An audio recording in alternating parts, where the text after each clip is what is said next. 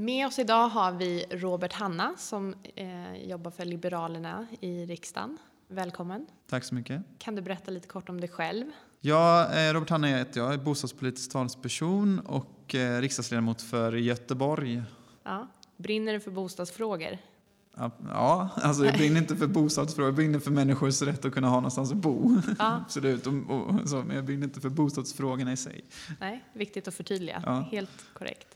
Och med oss har vi också Eva. Ja, hej, Eva Lundqvist. Jag jobbar dels som mäklare och även på Mäklarringens huvudkontor.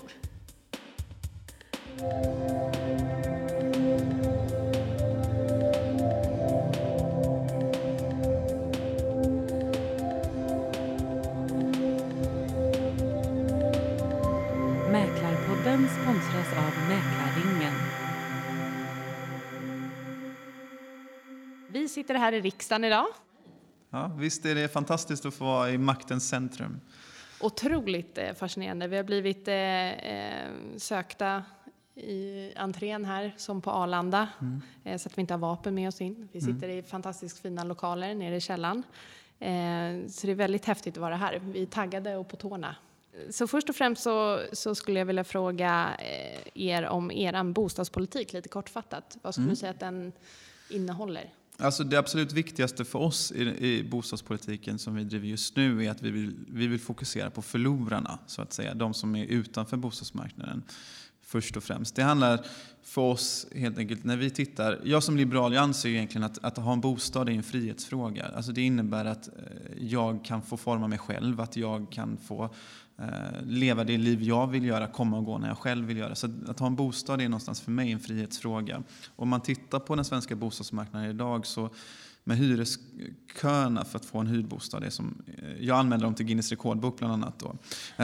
De är så långa nu så att det finns ingen ärlig chans för unga människor eller människor som har flyttat hit att få en bostad.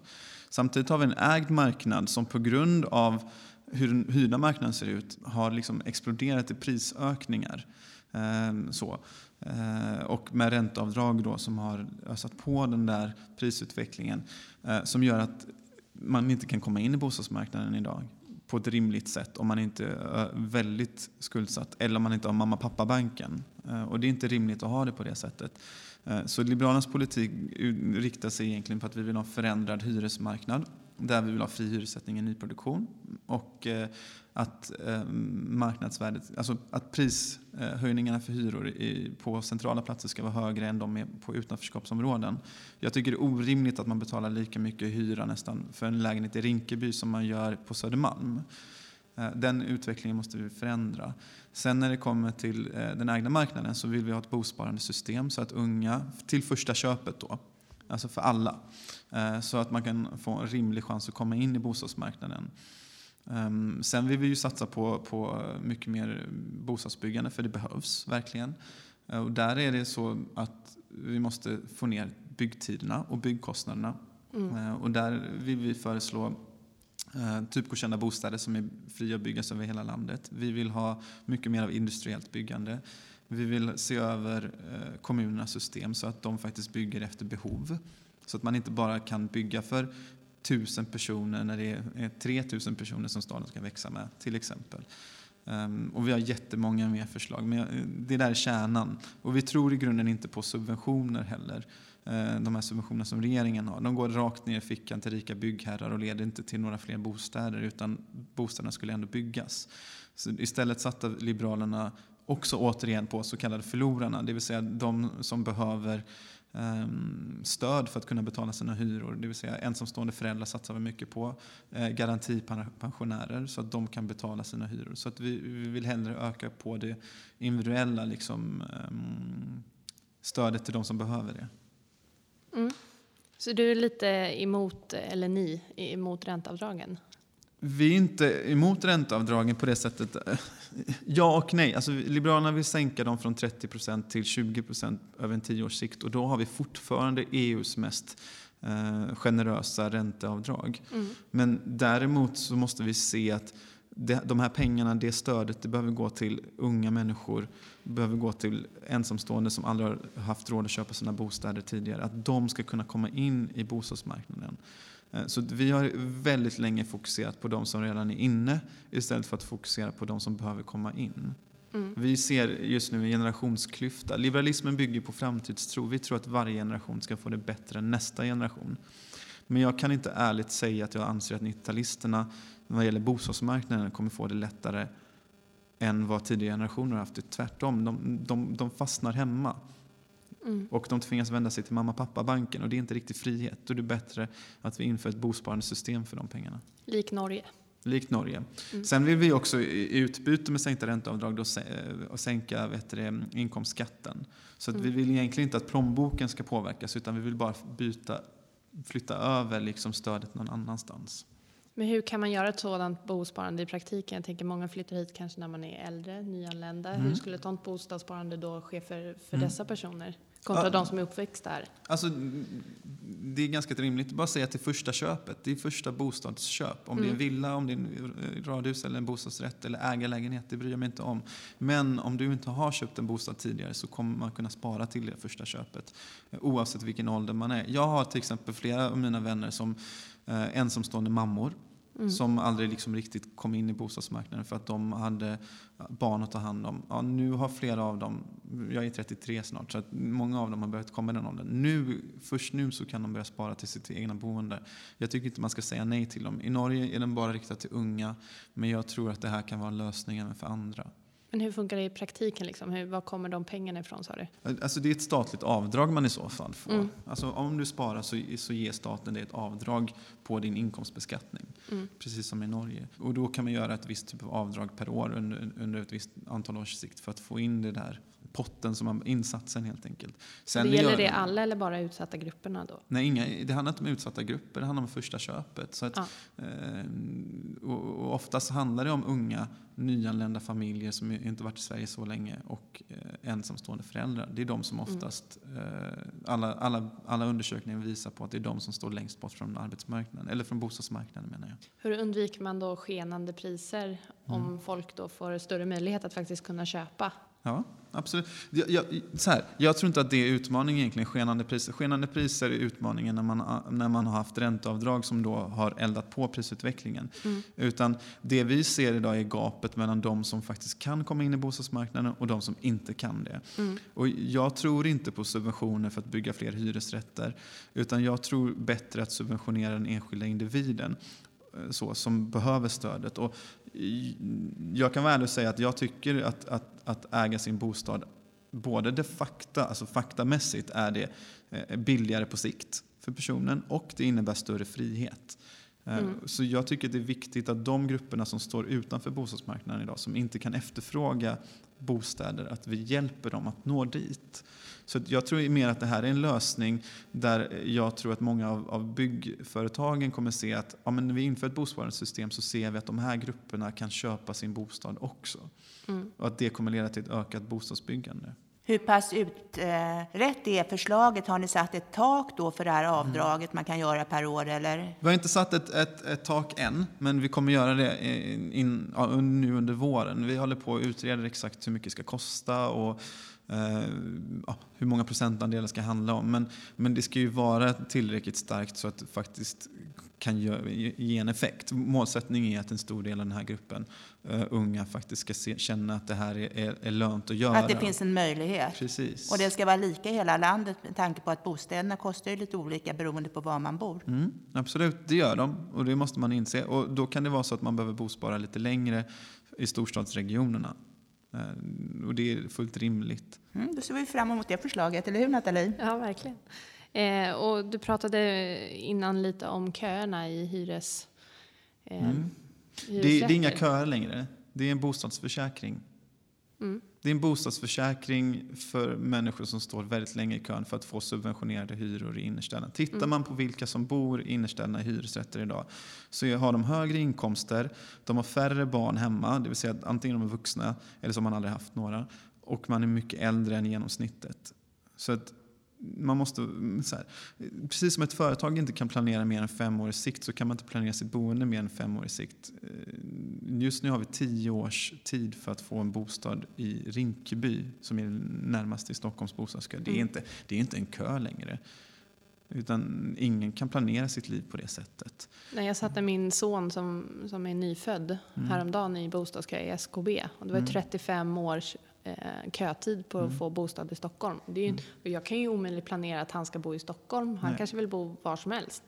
Men man garanterar sig, och det är ju inte rimligt. Nej. Jag tycker hyresrätten är jätteviktig. Men hyresrätten är ju egentligen till för att vara flexibel. Att man ska kunna komma in snabbt. Det är, det är en hel... Den är ju bekväm. Det vill säga, jag behöver inte fixa ugnen när den går sönder. Det fixar någon annan. Det har jag betalat för. Men den är otillgänglig. Alltså, med det hyressystem som vi har byggt upp så har vi byggt upp utanförskap, för att det innebär i praktiken att att bo i Rinkeby betyder inte att du betalar en billigare hyra. Nej. Det betyder att du bor i Rinkeby bara. Så länge hyressystemet inte förändras så kommer det leda till utanförskap, det kommer leda till extremt långa hyresköer, och det kommer leda till att vissa grupper, unga särskilt, inte kommer ha möjlighet att komma in i bostadsmarknaden.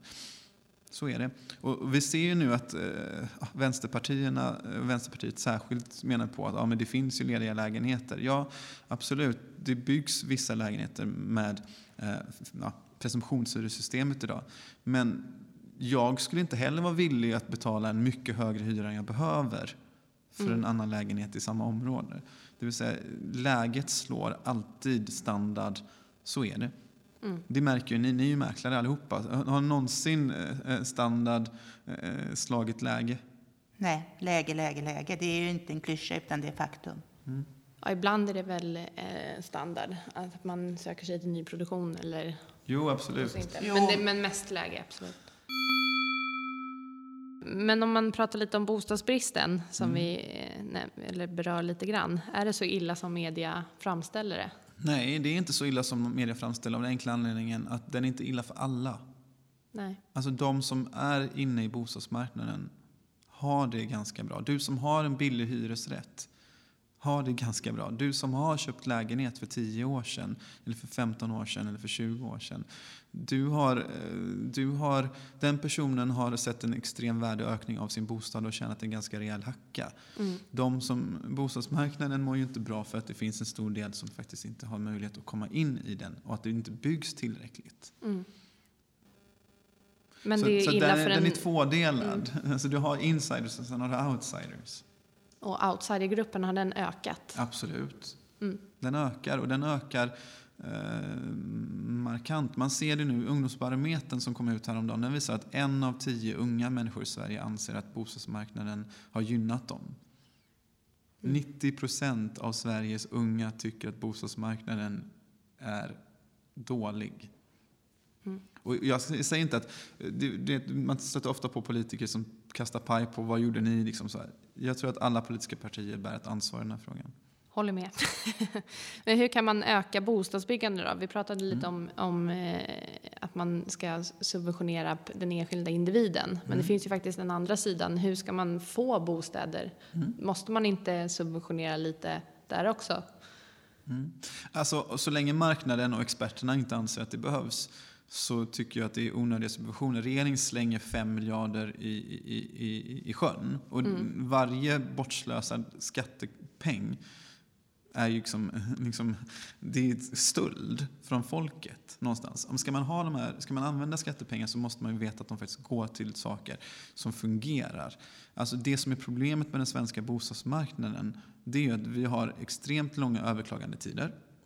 Vi har under väldigt lång tid infört olika typer av intressen, till exempel riksintressen som hindrar, där inte man kan väga av det mot bostadsbehovet. Vi har de absolut högsta byggpriserna. Så det kostar mer att bygga. Och liksom tiden från idé till inflyttningsfest är ju längre här än alla andra länder som vi kan jämföra oss med. Alltså, när man tittar på bostadskostnader för att bygga bostäder, ska man inte jämföra med Rumänien och Bulgarien. Vi ska jämföra med Danmark, Norge, Finland, Holland, Tyskland till exempel. Och fakta står där. Det kostar mer att bygga bostäder i Sverige. Det tar längre tid. Och det är de faktumen som vi måste leva efter. Och varför kostar det mer här? I Sverige? Ja, för att det krävs en mycket längre investering. Alltså, tiden från idé till inflyttningsfest är mycket längre i Sverige än de andra länderna. Det beror ju på de överklagandesystem som vi har byggt upp. Det beror på hur planmonopolet är uppbyggt från kommunernas sida. Det beror på att alla hus måste platsbyggas i praktiken i Sverige. Det beror på olika typer av hur länsstyrelsen arbetar. Jag tycker länsstyrelsens roll är helt koko faktiskt. Länsstyrelsen ska vara en partner. Länsstyrelsen ska berätta för en byggföretag vad de får bygga eller inte bygga. Men nu blir det lite som ett lotteri. De har skrivit en hel detaljplan, skicka in den från kommunens sida. Och sen kommer länsstyrelsen berätta, nej, det här var fel och det här var fel och det här var fel. Det funkar inte på det sättet. De måste komma in mycket tidigare i samrådsprocessen. Detaljplanesystemet är också liksom en restvara från ett helt annan liksom universum. Så som det är liksom pappersexercis liksom. Alltså Lantmäteriet och kommunerna och byggföretagets datorer måste ju prata med varandra direkt, inte genom fax och och genomskickade brev. Men vi tycker bland annat från Liberalernas sida att vi ska ha liksom hus som ska vara fria att byggas över hela landet enligt en viss, om den är godkänd av Boverket. Vi vill att byggherrar, byggföretag ska kunna ta fram egna detaljplaner och skicka in. Bara den processen är 2 år lång. Vi anser att man ska ta bort några av de här överklagande stegen. Så, undersökningen visar ju att i praktiken nästan inget överklagande går igenom. Går ett överklagande igenom så handlar det liksom om processuella fel. Alltså, en person som överklagar på färgen på huset kan vinna, men bara om något annat. Typ kommunen råkades dela på en detaljplan i 2 delar. Det får man inte. Mm. Så, det är inte riktigt det som var tanken. Nej. Så tidsaspekten är det främsta skälet till att det är dyrare att bygga i Sverige? Nej, ett av dem. Ja. Alltså, i praktiken har väldigt mycket gjorts fel. Mm. Vi behöver ha standardiserat byggande. Vi behöver ha ett annat detaljplanesystem som liknar mer den tyska modellen, där man var 15 eller 10 år tar fram en översiktsplan och sen kan man använda detaljplan om man vill det. Typ Slussen. Så det finns flera saker där vi måste arbeta med. Liksom, man måste arbeta på flera plan samtidigt. Det finns inte en anledning till det. Det är en hel drös anledningar som politiken liksom har ställt till det. Vad man säger, det är lite byråkrati då inom... Mycket byråkrati. Ja, mycket byråkrati inom byggbolagssidan. Man säger, enskilda individer kan ju också bygga hus. Ja. Och det kanske man också vill öka. Ja. Möjligheten att bygga sitt egna hus. Och vilka byråkratiska regler kan man förändra inom den sektorn? Ja, alltså, för det första så tror jag i grunden är det mycket av digitaliseringsfrågorna som man behöver fundera över. Alltså, en partikollega till mig kom fram till mig och sa, men nu har jag byggt färdigt mitt hus. Vill du se de 3 kartongerna fylla med papper som jag var tvungen, som jag liksom sparat från hela processen? Det kan inte funka på det sättet, utan vi behöver till exempel digitaliserade grundkartor för Lantmäteriet. Man behöver, som enskild individ ska det vara lätt med myndighetskontakterna, men nu är det väldigt mycket pappersexercis gentemot kommunen, pappersexercis gentemot Lantmäteriet, pappersexercis gentemot liksom, i byggprocesserna. Så att jag tror att mycket kan lösas genom en mycket mer digitaliserad planprocess. Det vill säga och att man behöver ta bort ett par steg också i överklagandeprocesserna. Men jag tror också kommuner behöver arbeta mer aktivt för att få ut fler... Alltså, kommunerna har ju planmonopolet. Om de bestämmer att de inte vill ha egna hem så att säga, då blir det väldigt svårt att bygga egna hem. Min hemkommun i Göteborg, så är det liksom en praktik från kommunens sida att man inte vill ha egna hem. Mm. Och sen lite mer tydlighet där också, kan jag tycka, att man innan man skickar in ett bygglov får lite mera klarhet i vad man får och inte göra. Än sen, att man får chansa att skicka in ett bygglov och sen får man avslag och så blir det jättelång väntetid och sanktioner och så vidare. Absolut, och jag håller med om, för det första som liberal anser jag att man kan ta bort en hel del av byråkratin. Alltså, vill du lägga in ett fönster? Vi kanske ska lita på att personen som äger huset faktiskt vill ha ett fönster och att det är rimligt. Man kanske inte vill minska marknadsvärdet på sitt hus. Alltså, vi har liksom ett helt drös med olika typer av ansökningsprocesser som jag tycker man kan liksom fundera på om de är rimliga att ha där. Mm. Och de som man ska behålla, de som man behåller, de som är viktiga. Det är klart att samråd med kommunen, med Lantmäteriet, med andra instanser. Det behöver ske tidigare och bättre. Om man har fördjupade översiktsplaner så blir det ganska tydligt för invånarna var till exempel strandskyddet går, var man tycker liksom gatan ska finnas, vilka kostnader som finns.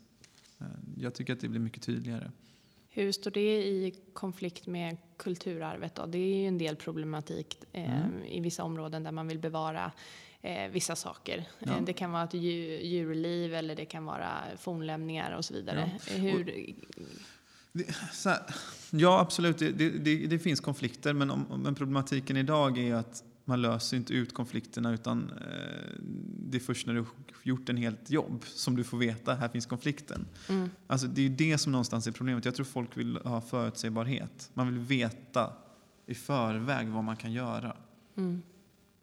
Så ju tidigare man kommer in med den här informationen, ju mer information kommunerna har om så här finns kulturhistoriska värden, här finns strandskydd, desto liksom lättare blir det för en medborgare att förstå reglerna. Jag tror att det är regelkrånglet där problemet idag.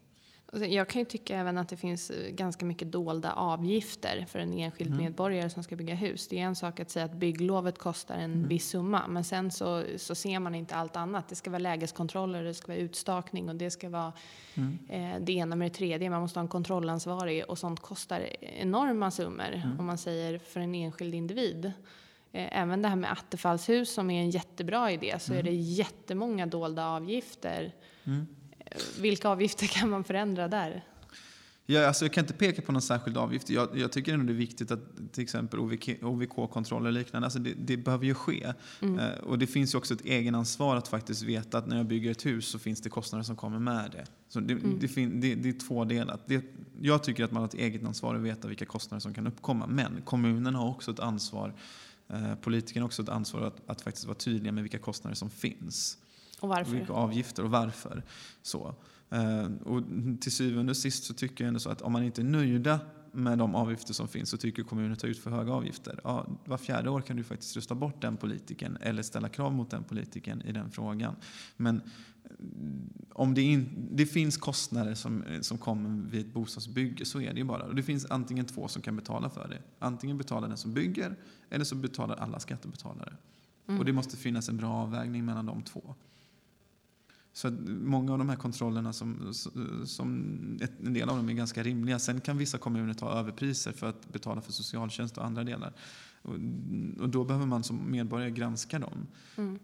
Så, jag tycker att kostnaderna ska vara rimliga och det ska finnas skäl för dem. Och just att man vill öka och kanske öppna upp för fler att bygga och inte bara de som är rika så att säga. Mm, absolut. Om vi lämnar byråkratin inom bostadsbyggande och går tillbaka till andra subventioneringar, så är det ju ganska nytt det här med det tredje eller andra amorteringskravet kan man säga. Hur tror du att det påverkar marknaden? Jag tycker att den är gördålig. Så. Tycker det? Jag tycker den är kass. Den är, ursäkta ordet, skit. Ja. Den är bara så här. Det var ganska intressant när Finansinspektionens chef var med i konferensen och meddelade det här beslutet. För han sa, i brist på annat så väljer vi att införa ett andra amorteringskrav som i praktiken då bara drabbar just de grupperna, förlorarna. Mm. Den drabbar bara liksom unga och människor som inte har varit med i bostadsmarknaden. För det är ett skuldkvotstak i praktiken. 4,5 gånger liksom årslönen. Ja, och jag kan tycka att det är orimligt. Jag är mentor till en ung grabb som är nyexad tandläkare. Han kommer aldrig ha en sämre lön än den han har idag. Mm. Så varför ska vi mäta skuldkvotstak på honom? För att han kommer alltid att få en bättre lön för varje år som går. Låt oss ha en individuell prövning från bankernas sida. Men det här görs ju, det här är bara på grund av att Magdalena Andersson och Ulf Kristersson inte vill röra ränteavdragen, inte vågar röra ränteavdragen. Mm. Det här är en katt- och råtta-spel mellan Socialdemokraterna och Moderaterna i den här frågan. Så enkelt är det. De är rädda för sina egna väljare och därför vill de inte hjälpa de som står längst bort från bostadsmarknaden. Och då slutar det med att man tar blankolån. Mm. Och är det en bättre lösning då att vi ska låta 90-talisterna som är nyexade från universiteten ta blankolån om deras föräldrar inte har massa cash? Mm. Och då löser man ju inte den höga belåningsgraden, vilket är problemet egentligen. Det är därför man inför det, eller? Problemet med den höga belåningsgraden, den är riktig. Mm. Den är på riktigt. Men den löses inte genom att straffa de som behöver komma in i bostadsmarknaden. Den löses genom att sänka ränteavdragen. Ja. Så är det. Det är min åsikt, och det är Liberalernas åsikt, att vi behöver sänka ränteavdragen, och vi behöver inte ha den här typen av straffamorteringskrav mot vissa grupper. Mm. Och det råkar vara de som är på väg in. Tror du att de här nya amorteringskraven kommer påverka ekonomin i övrigt? Den kommer påverka bostadsmarknaden. Det vill säga att jag tror att den kommer påverka vilka som har råd att vara med i budgivningen, vilka som har råd att köpa och vilka som får lån från bankerna. Så är det. Och jag tror att bostadsmarknaden, och det visar ju OECDs rapporter också, är det största hotet mot svensk ekonomi. Så att... För jag tänker indirekt då, om jag nu måste amortera mer varje månad, så har jag ju mindre pengar på att lägga på restaurangbesök, utlandsresor, den här lite snyggare kavajen. Ja, för man kommer alltid betala sin hyra, sitt boende. Ja, det är ett nödvändigt bostadskost. Ja, det är en prioriteringsfråga. Så all den här lite flärdfullare konsumtionen kan jag se kanske kommer minska. Ja. Och det är tråkigt, jag älskar vardagslyx. Jag vill ju också åka på den där semesterresan till solen. Vädret är ju inte direkt det bästa i Sverige. Men jag tror att det största hotet mot svensk ekonomi är bostadsmarknaden. Men folk kommer alltid betala sina hyror och sina amorteringsavgifter. Så de kommer alltid betala, så det kommer påverka konsumtionen. Ja, och det säger OECD också. I sina rapporter. Eller inlåsningseffekter. Inlåsningseffekterna är redan där. Det här är också en inlåsningseffekt. Folk kommer inte byta lägenheter, för att de flesta av bankerna har redan sagt att de kommer liksom att inte utnyttja det undantag som då finns. Bara vid skilsmässor där man måste sälja. Ja, vissa banker har sagt att de inte kommer göra det alls, men. Så då får man skilja sig. Ja. Eller så det drabbar ju yngre än mer, för att det kommer inte finnas bostäder till salu. Eller, absolut. Jag. Alltså, jag tror att det här mer än någonting påverkar bostadsbyggandet, nyproduktionen. Det är ännu en faktor som gör att nyproduktionen kanske kommer liksom hämmas framöver. För att det finns mycket snack om att man ska bygga till... Liksom, att man måste bygga för andra typer av grupper. Ja, men jag tror att det är svårt i Stockholm att bygga för... andra, alltså det kostar, det är inte gratis att bygga ett hus, det är inte gratis att köpa mark. Nej. Det är inte gratis att ha en byggprocess som först är en planering i massa år och sen ska du bygga ett antal år, alltså det kostar. Det kommer garanterat drabba mäklarvärlden. Det kommer inte finnas lika mycket jobb med inlåsningseffekter. Men jag tror att de absolut bästa mäklarna kommer fortfarande kunna sälja. Ja, men det är väl inte... Eller hur ska då yngre mäklare komma in på marknaden? Det blir ju tufft där också. Absolut, jag tror att det blir tufft. Jag tror att det kommer vara tuffare. Jag tror att, i grund och botten, den svenska bostadsmarknaden kommer troligtvis att sätta sig i de här typen av prisnivåer. Jag tror att det vi ser just nu i storstäderna och andra delar av Sverige, att det är någon typ av normalisering av den nya nivån. Men man ska inte underskatta att Sveriges befolkning ska öka med 1 miljon på 10 års sikt. Mm. Så att man ska inte underskatta att det kommer behövas bostäder. Nej. Så att jag tror mäklarna fortfarande kommer ha jobb. Absolut. Men jag tror att det kommer ske en normalisering av bostadsprisutvecklingen. Lite grann. Det gäller ju att köpare och säljare hittar den nya prisnivån. Ja. Men det kommer ju ändå bli en inlåsningseffekt för många. För många kommer ju välja att det är onödigt dyrt att flytta. Absolut. Sådana som sitter till exempel med de... helt gamla lånen utan någon typ av amortering. Ja, och det beror lite grann också på hur flyttskatten regleras. Det är vår nästa fråga. Kör på den då. Ja. Nej, men reavinstregler. Tycker ni att det är bra eller dåligt? Nej, vi tycker att det är inlåsningseffekter. Bra. Liberalerna har i sin budget finansierat, det kostar oss 2 miljarder lite mer. Det vi finansierar är ju då att vi tar bort den här strafftaket. Så hur mycket man kan. Och det andra då, räntebeläggningen. Jag kallar det för straffavgiften. Du tänker alltså att vi ska återgå till de gamla uppskovsreglerna, så man inte betalar någon uppskovsavgift? I praktiken. Alltså jag tror att det är Liberalernas linje just nu. Jag tror att flera andra bostadspolitiska talspersoner kommer prata högt och verkligen kräva nya bostadspolitiska samtal. Jag satt i dem. Jag köper dem inte. Jag tror inte att det är lösningen. För att bostadsmarknaden, de skattepolitiska effekterna i bostadsmarknaden påverkar hela det skattepolitiska systemet. Vad Sverige behöver är ett skattepolitiskt samtal. där man går igenom hela skattesystemet för att få liksom rim och reson. Man kan liksom inte bara skära den ena änden, det kommer liksom blöda en annan ände. Så man måste se det som ett system. Så jag hoppas på skattepolitiska samtal med nästa regering. Vinner Liberalerna valet så kommer vi att kräva att vi sätter igång några sådana samtal. Och då måste man vara öppna med att kunna kompromissa. Men våran linje är just det jag sa, att vi tar bort, vi går återgå till de gamla reglerna i så fall. Men man kan titta på olika modeller. Det vill säga att man kan titta på när du dör eller när du lämnar bostadsmarknaden, då faller det här ut till exempel. Ni är inte inne på att man istället ska sänka då reavinsten vid försäljning av bostäder? Om man har bott i en bostad ett visst antal år som vissa andra länder har. Mm. Vi tittar på dem i grunden, så vår principiella åsikt Liberalerna är att vi behöver sänka reavinstbeskattningen, alltså procentuellt också. Men det är inget vi har finansierat i valet, så jag tänker inte stå här och liksom skryta och lova någonting som vi faktiskt inte har finansierat än. Men vår målsättning är ju sänkta reavinstbeskattning. Och då kan man ju titta på olika modeller och göra det. Men jag vill också vara väldigt ärlig med att säga att jag tycker att det är problematiskt för att äldre människor som har bott i sina bostäder länge har haft väldigt mycket subventioner för bostäderna. Och då kan man ju fråga sig, är det också inte rimligt att man också har samma beskattning som andra? Så jag tror att man behöver fundera på de punkterna. Man behöver se till så att det blir så rättvist som möjligt. Och fastighetsskatten då? Då är ni lite anti den också, att återinföra den? Den gamla fastighetsskatten? Absolut. Vi vill ha kvar det kommunala avgiftssystemet. Vi tycker att det är rimligare. Mm. Men det är vår inställning till frågan. Vi tror inte fastighetsbeskattningen är en bra lösning på det hela.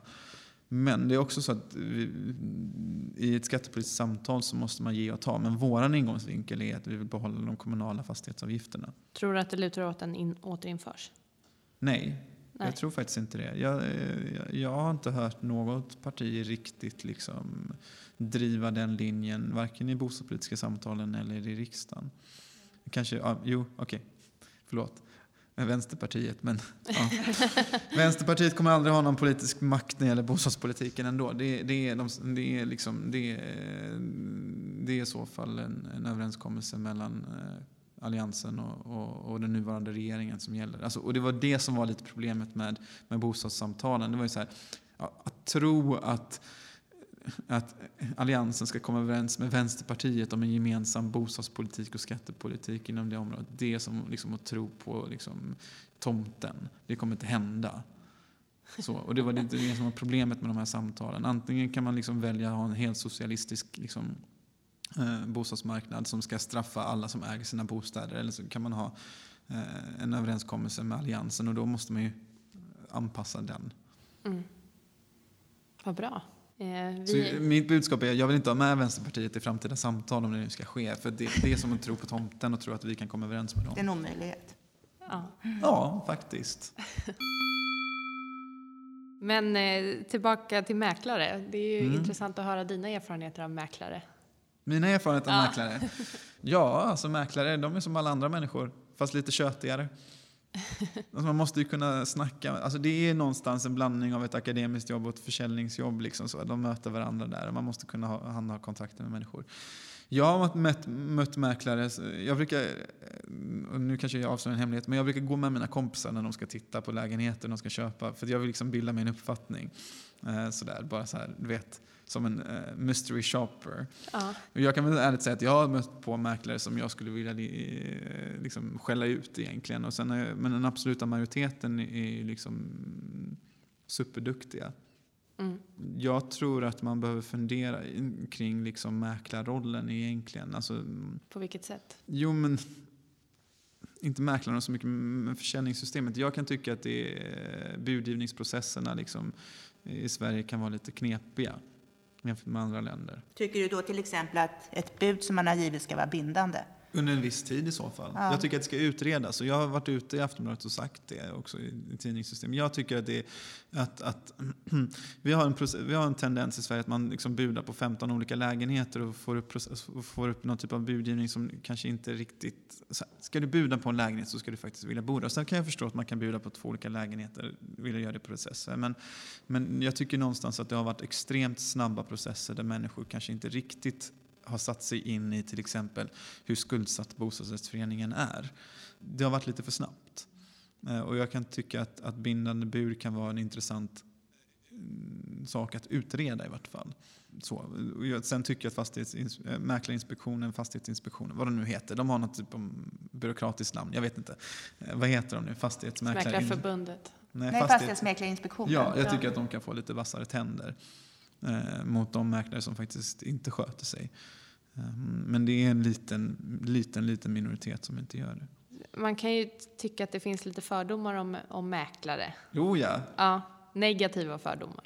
Och positiva. Ja, vad är positiva? Men positiva är att de är tjötiga, att de klär sig väl, att de liksom, ja men så här, de gillar att ta drinkar på och fira liksom, lite bubbel. Alltså det är liksom, det är lite lyxigt. Ja. Så det är ju inte verkligheten. Nej, men det är ju att man tror ju att det är man jobbar överklass. Vilken dag i veckan som helst, vilken tid som helst. Så det förstår jag. Jag har nyligen sålt en lägenhet och min mäklare, hon var ju helt fantastisk. Alltså så här, svara på mail 23:45. Hon var som en politiker ungefär på det sättet att man är alltid tillgänglig. Nej. Så. Det är ju en liten del av mäklarteamet som är överklass och höginkomsttagare. Jo, men de flesta bor ju typ i städer som typ så här Åsele. Alltså, mäklarbilden är ju liksom storstadspersonen, sen kanske man faktiskt mäklar bostaden och annan. Av Fredrik Eklund liksom. Ja, exakt. Att man tror att det är det. Men verkligheten är ju så att 40% av alla mäklare slutar första året för man överlever inte. För det är en provisionsyrke och det är ju svårt att till exempel anförtro sig till en ung 20-åring till ens livs största affär kanske, att sälja en bostad. Absolut. Så det är ju jättesvårt att komma in. En mäklare måste också vara förtroendegivande. Och jag tror kanske att erfarenhet spelar en väldigt stor roll, absolut. Men att mäklaryrket är som det är. Vill ni ha några ändringar? Absolut. Vad vill du se för förändringar? Nej, men mycket är ju bara information. Jag tror att många som studerar till mäklare bara ser den bilden att det är som att vara Fredrik Eklund över en dag. Ja. Och att man informerar och förstår att det är hårt slit och det är 7 dagar i veckan, 24-7 ibland. Och att det är tungt arbete. Genom att informera det så man vet vad man ger sig in på. Att inte vara intresserad av inredning och visa fina bostäder bara. Nej. Utan att det är så mycket, mycket mer. Det är en sak. Att ge en verklighetsbild. Men så jag är jurist i grunden och där var det verkligen att man skulle jobba på Mannheimer Swartling eller vara Elisabeth Massifritz. Alltså den bilden finns ju nästan i vilken utbildning som helst så glorifierar man ju liksom de som är högst upp i näringskedjan eller vad man nu ska säga. Men verkligheten är att de flesta jobbar på myndigheter. Ja. Så att jag förstår vad du menar. Hur bor du själv? 50-50. Ja, kan man säga så? Sorry. Nej. Förutom tåget då? Nej, jag har en bostadsrätt här i Stockholm och sen hyr jag in mig hos morsan i Göteborg. Hon är ensamstående så att, då vill jag hellre bo med henne när jag ändå är där halva tiden. Men jag rekommenderar så här, jag kan vara väldigt ärlig. Jag tycker bostadsrätt eller ägda bostäder, egna hem, vad som helst, det är billigare i längden att faktiskt äga sin bostad. Och jag är väldigt tydlig med det. Jag tycker att ska man bo en längre period i en bostad så är det bättre att man äger den. Och skötsel kanske är bättre i en bostadsrätt. Jag tänker, om man ser till sig själv så är man väl mer rädd om det man äger än det någon annan äger. Absolut. Och det är bara att titta på så här. Jag kommer från ett miljonprogramsområde i Göteborg som heter Tynnered i Västra Göteborg. Och där är det så att man har sålt ut delar av beståndet där jag växte upp, i de husen jag växte upp. Och när jag går in på Hemnet och tittar när de är efter försäljning, alltså det är en revolution som har skett där. Du vet, det är fondväggar och det är helrenoverade kök och det är liksom en helt annan liksom frihetskänsla där man kan liksom göra sig själv av bostaden, förstår du? Alltså att man verkligen får makten över sitt hem. Och jag tycker att det är ändå en väldigt viktig faktor. De områdena som idag mår sämst i Sverige, vad präglas de av? Jo, att de är felbyggda ur trygghetshänseende, miljonprogrammen. Att de har samma typ av ägandeform. Det vill säga nästan bara är hyresrätter. Och att det i praktiken nästan bara är kommunalt ägda bostäder. Det finns nästan inga privata ägare och verkligen nästan inga bostadsrättsföreningar i de här områdena. Jag tror att de skulle må jättemycket bättre av en blandning. Helt klart. Det tror jag med. Och det är inte Fredrik Eklund som kommer sälja de bostäderna där när de säljs. Det, utan ofta så märker jag att det är yngre mäklare som är nya i branschen som vill visa framfötterna och så hittar de liksom en marknadssegment som kanske inte andra utnyttjar. Man ser ju mycket problem i miljonprogrammen. Verkligen trångboddhet, arbetslöshet, vilket gör att man är hemma, vilket gör att man duschar mer på dagarna som bostäderna definitivt inte bygger. Det är bra att duscha, man vill inte lukta. Nej, men när det är trångboddhet att bo 10 pers som duschar, så bostäderna är ju definitivt inte dimensionerade för det, så det blir mögel. Mm. Det blir jättestora problem verkligen. Större skador på fastigheterna. Är det för många som bor i lägenheterna, då är man mycket mer ute på gatorna och har man inte skött liksom utemiljöerna så blir det påverkan där. Bergsjön i Göteborg är ett område i Göteborg som är en av de absolut mest drabbade i hela Sverige. Den byggdes ju för ungefär, den är byggd för ungefär 11 000 invånare. Det är ungefär 15 000-16 000 folkbokförda där, men i verkligheten så bor det över 20 000 människor i området. Mm. Det är ett recept för utanförskap. Det är ett recept för att det ska misslyckas. Hur tror du framtidens bostäder kommer se ut? Olika, som tur är. Jag tror att vi kommer ha mer ägda bostäder i Sverige i framtiden. Jag tror att om vi nu ska prata om yngre människor och hur de vill bo, så tror jag att jag vill inte ha världens största yta, för jag vill ha mycket mer compact living. Som ung person skulle då hellre vilja läge spelar större roll än storlek, och hur den är planerad spelar större roll än storlek. Jag tror att mycket handlar om teknisk utveckling, alltså att det kommer vara mycket mer teknik integrerat i bostäderna. Sen kommer det ändå vara så som vanligt. Man vill ha en säng, man vill ha någonstans att duscha. Det är ingen revolution som kommer ske, men det kommer vara, sättet man utnyttjar bostäder kommer vara annorlunda. Mm. Vad tror du? Nej, men absolut, det finns ett behov av compact living. Mer flexibilitet tror jag. Flytta på bostäder kanske. Att, man har sett de här container...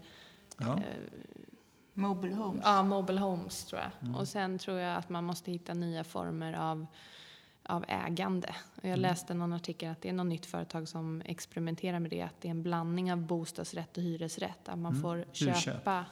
Ja, det tror jag på. Hyrköp tycker ju alliansen, vi har tillkännagiven om det i riksdagen. Men i det praktiska vet jag inte så mycket om, att det kan nog vara jätteutmanande, men jag tror på idén. Absolut. Alliansen tycker att vi ska ha hyrköp och vi har tillkännagiven om det. Jag motionerar i Sveriges riksdag om delägarbostäder. Och det har man satsat på i Botkyrka bland annat. Att man säljer ut procentandelar av hus. Så att den som köper blir typ företagare. Mm. Det vill säga att man äger en del av ett hus och sen förfogar man då över den delen. Så att det finns andra typer av modeller man kan jobba efter. Och jag tror att man behöver vara lite innovativ i de här områdena. Hyrköp har ju mest använts som någon typ av social housing-system i andra länder, typ Spanien till exempel. Att men du får ett social housing-bostad, men du kan betala av den också. Ja. Så jag tror att det kan vara ganska rimligt. För då får man just den här blandningen att de som kanske inte har råd att betala har råd att faktiskt äga, och att man sköter om det bättre. Ja. Att det blir mer leasing. Hållbart. Ja, exakt. Du sköter om en leasingbil, även om du kanske inte formellt äger den, så känns det som det, och du betalar av den och sen har du möjlighet att välja. Mm. Däremot så vet jag inte då när man ska sälja vidare om man kan göra då en bostadskarriär på det. För det är ändå, tanken med det är ju att det ska vara billigt köpande. Mm. Så det är väl det praktiska. Absolut, men du tar ju en risk oavsett. När jag köper en bostad så vet jag inte om den kommer öka eller minska i värde. Nej. Då är det ju samma sak med delägare, eller med hyrköp. Ja. Det är nästan lättare, för att med ett köp kan du säga men den är ju inte värd att köpa för det här priset längre. Då kan du bara gitta därifrån. Ja. Vad härligt, jag skulle kunna sitta här hela dagen och diskutera med dig. Det var ju otroligt givande och man bara vill ha mer information. Kul. Jag tycker jag med, men jag är politiker, vi tjötar ju för mycket. Nej. Ger en politiker chansen att prata så kommer de ju prata för evigt. Ja, nej, men det är bra. Känner du att det är något du vill tillägga som vi inte har berört, som är viktigt inom er politik? Nej, inte egentligen. Mitt fokus som jag har som politiker är, jag tycker att man ska fokusera på de som faktiskt inte har. Mm. Och det tycker jag någonstans att politiken lite har missat. Jag tycker bostadspolitiker ofta är fast i plan- och byggnadslagen. Jag tycker plan- och byggnadslagen är den tråkigaste jäkla lagen som finns i hela världshistorien. Jag orkar ju inte läsa 5 meningar av den innan jag somnar.